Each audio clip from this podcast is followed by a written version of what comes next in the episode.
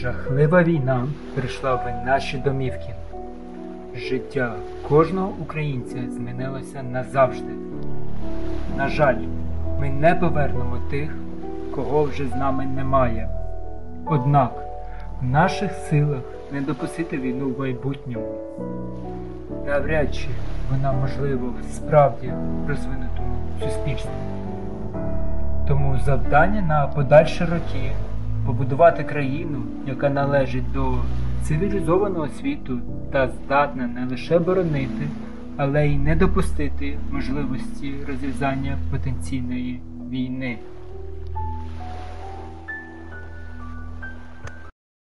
Привіт, крапка. Ви слухаєте подкаст Дельфіна Шизофреники з Чмотовилівки.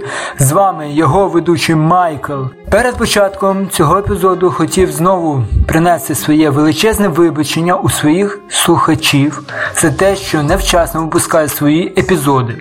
Сподіваюсь, що в недалекому майбутньому ситуація стабілізується. Тема сьогоднішнього епізоду супермаркет, аптека, цвинтар. Сьогодні хотів би поговорити про наше здоров'я та висловити свою думку про ковід. Дослухайте цей епізод до кінця, і ви дізнаєтесь, чому не бувають здорових спортсменів і чому ковід не найголовніша проблема пов'язана із здоров'ям. На превеликий жаль, COVID-19 забрав понад 100 тисяч жителів в Україні. Вищою є статистика лише щодо смертей від серцево-судинних захворювань. Коронавірус це жахлива епідемія, яка в недалекому минулому змусила ізолювати весь світ. Жоден експерт ще 5 років тому точно не міг уявити, що будуть скасовані тисячі рейсів, кордони закриються на місяці. Мало хто передбачав, що існуватиме необхідність працювати з дому чи знаходитись в ізоляції впродовж 14 днів. І ні, це не буде здаватися відпусткою. Я теж був в ізоляції, тому знаю про що кажу. Але хочеться вірити, що в майбутньому можливість такої пандемії не буде навіть і допущена. Тому ціль даного епізоду змінити ставлення до здоров'я та зрозуміти, які помилки ми всі допускали, і самі того не розуміючи, відкривали короні двері у наше життя. Розпочнемо з неприємних фактів. Здоров'я не входить в повістку дня. Вам не здається, що в новинах розповідали про все політика, спорт, шоу-бізнес, але про здоров'я можна було почути не так часто. Кому цікаво було слухати про те, що лікарі потребують сучасне обладнання, про те, що закриваються медичні заклади, про те, що стан лікарень і рівень доходу їхнього персоналу не найвищому рівні, змушує нас хіба що співчувати їм, ну і нам заодно. Це ж наші лікарні. Наша байдужість до цієї теми вбила не одного українця, якого можна було врятувати. Ця куряча сліпота може завадити отримувати другий шанс на життя наших близьких, допоки ми не змінимо пріоритет цінностей. Діти це наше майбутнє. Діти це наше майбутнє. Даний вислів відомий всім ще з дитинства і має сенс, але ви впевнені, що молоде покоління доживе хоча б до пенсійного віку. Чомусь я маю сумніви. На уроках в школі діти можуть дізнатися про те, як зберегти і дбати про своє життя лише на предметах, основи здоров'я, біології та фізичне виховання. Невеликий вибір. Чому безмовне суспільство і дуже розумні міністри, методисти і всі ті, хто працює в Міністерстві освіти, вважають, що знання з математики, фізики чи хімії і так далі більш знадобляться, ніж розуміння того, як прожити довше? Дійсно, теорема Піфагора чи Броунівський рух це must have у порівнянні з тим, як дожити до правнуків. Знання того, що необхідно робити, аби діагностувати рак не на четвертій стадії. Ми вирощуємо націю, яка буде знати про історію та астрономію більше, ніж будь-яке інше покоління в минулому. Але розуміння цінності свого життя і важливості його збереження залишається на рівні сторічної давнини. Цифровий аутизм. Що простіше читати книгу чи гортати сторінку новин в соціальній мережі? Риторичне запитання. Що частіше ви робите? Дивитесь на екран чи спілкуєтесь з іншою людиною, а може вміло поєднуєте ці дві речі? Епідемія гаджетів захопила весь світ. Смартфони, з якими ми прокидаємось, їмо, переглядаючи останні новини, їдемо на роботу, стали невід'ємною частиною нашого життя. Навіть робота і відпочинок ввечері теж пов'язані з гаджетами. Що ж, ми з вами в пастці, з якої вибратись можуть одиниці. Цифровий аутизм це стан, за якого молоді люди не можуть підтримувати тривалий психологічний контакт один з одним. Вони не цікавляться внутрішнім світом іншої особистості. Найстрашніше те, що виростає покоління, для якого цінність гаджетів має більше значення, ніж людина. Ми добровільно підсаджуємо дітей на цей наркотик. З дитинства даємо малюкам гратися в телефоні чи переглядати мультфільми. Та й на власному прикладі показуємо, як не відриватися від екрану. Про інформаційну гігієну чули, а ось на практиці одні двійки. Тільки уявіть, що існує людина, яка не користується Фейсбуком, Інстаграмом чи Тіктоком. Це дикун, печерна людина. А може ні?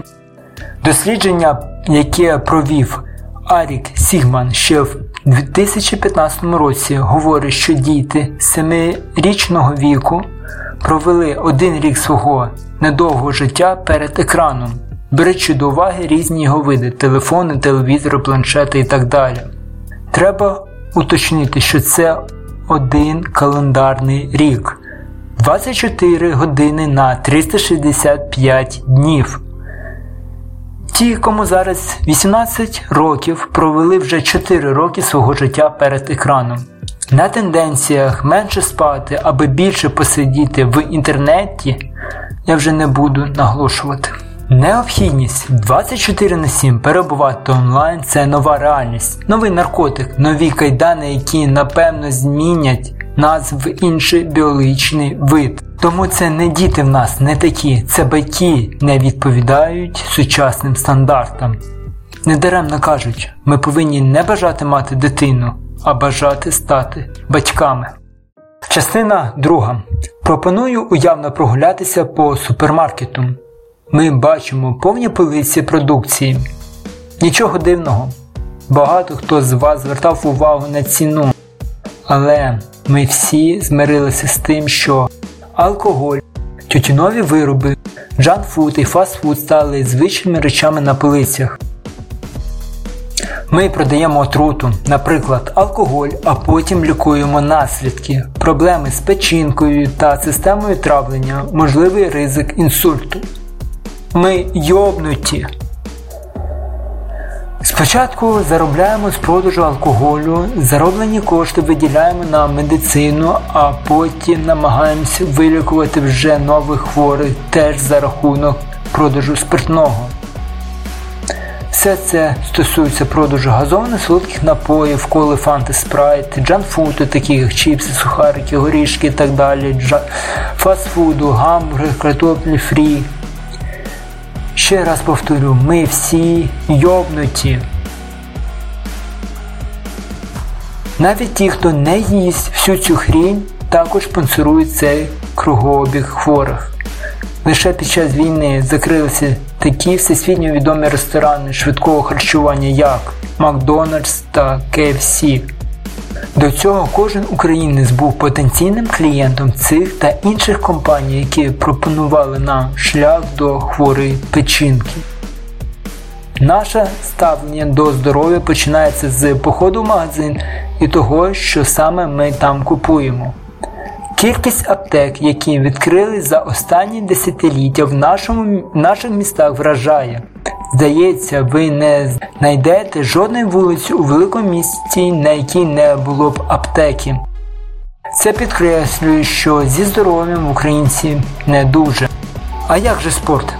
Скільки фітнес-центрів і спортзалів вже відкрито? Давайте по порядку. Задача фітнес-центрів продати спочатку надію, а потім вже абонементи. Надія полягає в тому, аби ти став більш сильним та привабливим. Ходи в спортзал, потій, а потім їж, що хочеш. Дієти також можуть допомогти, але не забувай, що слід починати працювати саме з холодильника, а не із заліза, якщо твоя мета схуднути. Слід ще вказати, що найкращий клієнт той, що купив абонемент та не ходить, ніж той, хто ходить. Чому? Бо тренажери не ламають. Щодо спортсменів, то тут теж має місце і темна сторона спорту. На професійному рівні травми отримують всі, і надмірне тренування теж мають наслідки для здоров'я. Бо про баланс мінералів та їхню кількість далеко не всі переймаються. Тому краще займатися спортом заради задоволення, а не для медалей. Підсумки. В погоні за швидкоплинною модою ми забуваємо про більш важливе здоров'я і живе спілкування. Наслідки нашої байдужості до цих питань ми вже бачимо. Давайте разом зробимо українську націю здоровішою і сильнішою. Тому не забуваємо, що саме від наших звичок та ставлення до здоров'я залежить те, скільки років ми з вами проживемо.